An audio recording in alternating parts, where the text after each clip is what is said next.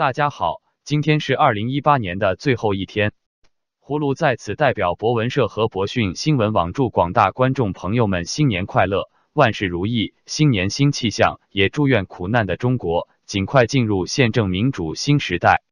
首先，葫芦与您说说博文社、博讯新闻网评选的二零一八年中国国内十大新闻：一、人大修宪取消国家主席、副主席任期限制。不得人心，这是习近平政权由盛转衰的转折点。二、中美贸易战，中美关系恶化，贸易争端将演变为冷战。三、民企恐慌潮，大量民营企业关闭、撤资。四、维吾尔种族迫害引起国际社会的强烈反响，美国国会正在审议维吾尔人权法案和寻求对陈全国等中共官员的处罚。十五国。驻华大使要求面见陈全国。五、朝鲜金正恩三次访华，中日互访。金正恩三次访华，李克强总理访日，安倍晋三首相访华。六、董瑶琼泼墨，湖南女孩董瑶琼泼墨致使习近平个人崇拜降温。七、假疫苗事件引发全国性恐慌。八，习近平在改革开放四十周年大会上讲话，习近平政治倒退刹车，改革开放已死。九，孟晚舟事件引发中国抓捕三名加拿大公民作为报复，目前已释放一名人质。一零，孟宏伟失踪事件，该事件引发国际社会强烈反响，中国的法治状态曝光。下面，葫芦与您说说。正处在风口浪尖上的最高法院，王林清法官年末，崔永元扔出一个炸弹，涉及千亿元的煤矿案案卷在最高法院丢了。最高法院先是发声明说纯属谣言，最后又删除了这个声明，改口说正在调查。但是事情却出现了更具戏剧性的一幕：最高法曾经承办此案的法官王林清自录视频，以证清白。这是对崔永元的声援，也坐实了崔永元爆料的真实性。王林清何许人也？王林清是公检法系统唯一一个双料博士，中国政法大学法学博士，中国社会科学院金融学博士后。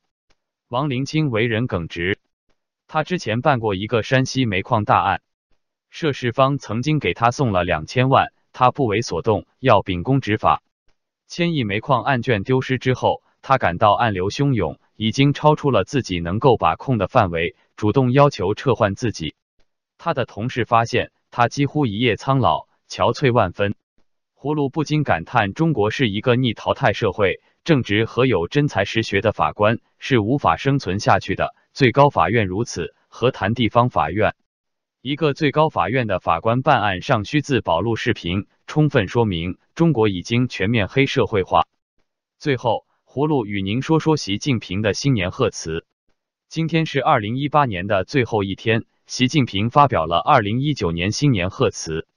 贺词中总结过去的二零一八年，习近平说：“我们过得很充实，走得很坚定。”新年贺词朴实动人，无论是以嫦娥四号、北斗导航等为代表的中国制造，还是脱贫攻坚、抗癌药降价等民生要事，都是习近平的牵挂。贺词中还提到了许多细节和数字，比如贺词提到，二零一八年恢复高考后的第一批大学生大多已经退休，大批零零后进入高校校园，一亿多非户籍人口在城市落户的行动正在继续，一千三百万人在城镇找到了工作，解决棚户区问题的住房开工了五百八十万套。习近平说，一个流动的中国充满了繁荣发展的活力。我们都在努力奔跑，我们都是追梦人。面对将要到来的二零一九年，习近平说：“二零一九年，我们将隆重庆祝中华人民共和国七十周年华诞。人民是共和国的坚实根基，人民是我们执政的最大底气。”葫芦看到视频中的习近平苍老了许多，不由感叹：“当独裁者也不容易啊。”他的话倒是很中听，但这一年他的政治倒行逆施已经是天怒人怨了。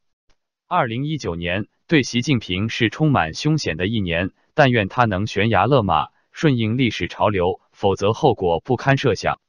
好了二零一八年就要成为历史了。千年前孔夫子说逝者如斯夫不舍昼夜。让我们二零一九年再见吧。